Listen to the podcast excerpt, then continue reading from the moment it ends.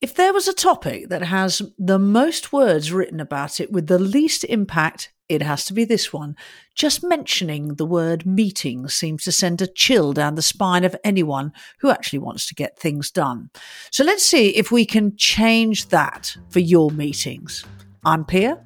And I'm Dan, and this is Squadify Connects.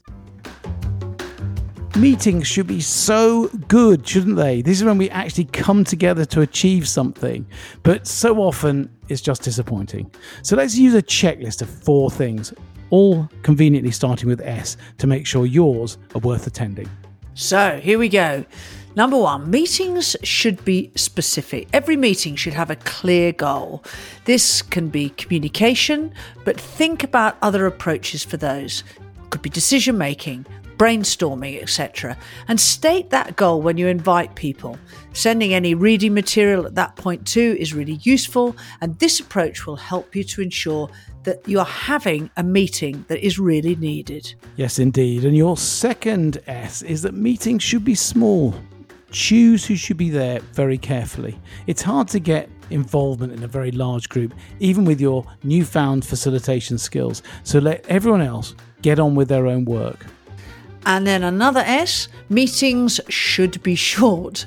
Don't default to an hour or 30 minutes. How long do you really need? Can you stop and give people time between meetings? No one has ever said that they have back to backs in a positive way. And meetings, finally, should be structured. Use the three W's to structure your meeting.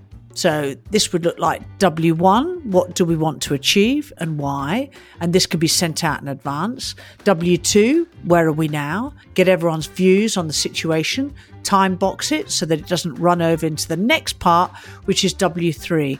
What are our options and what will we do? It sounds simple, right?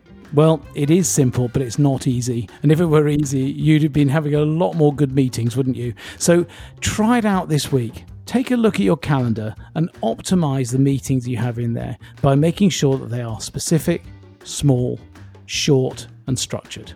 We are pretty confident that you will save yourself some time and you'll certainly get much more out of your meetings this week.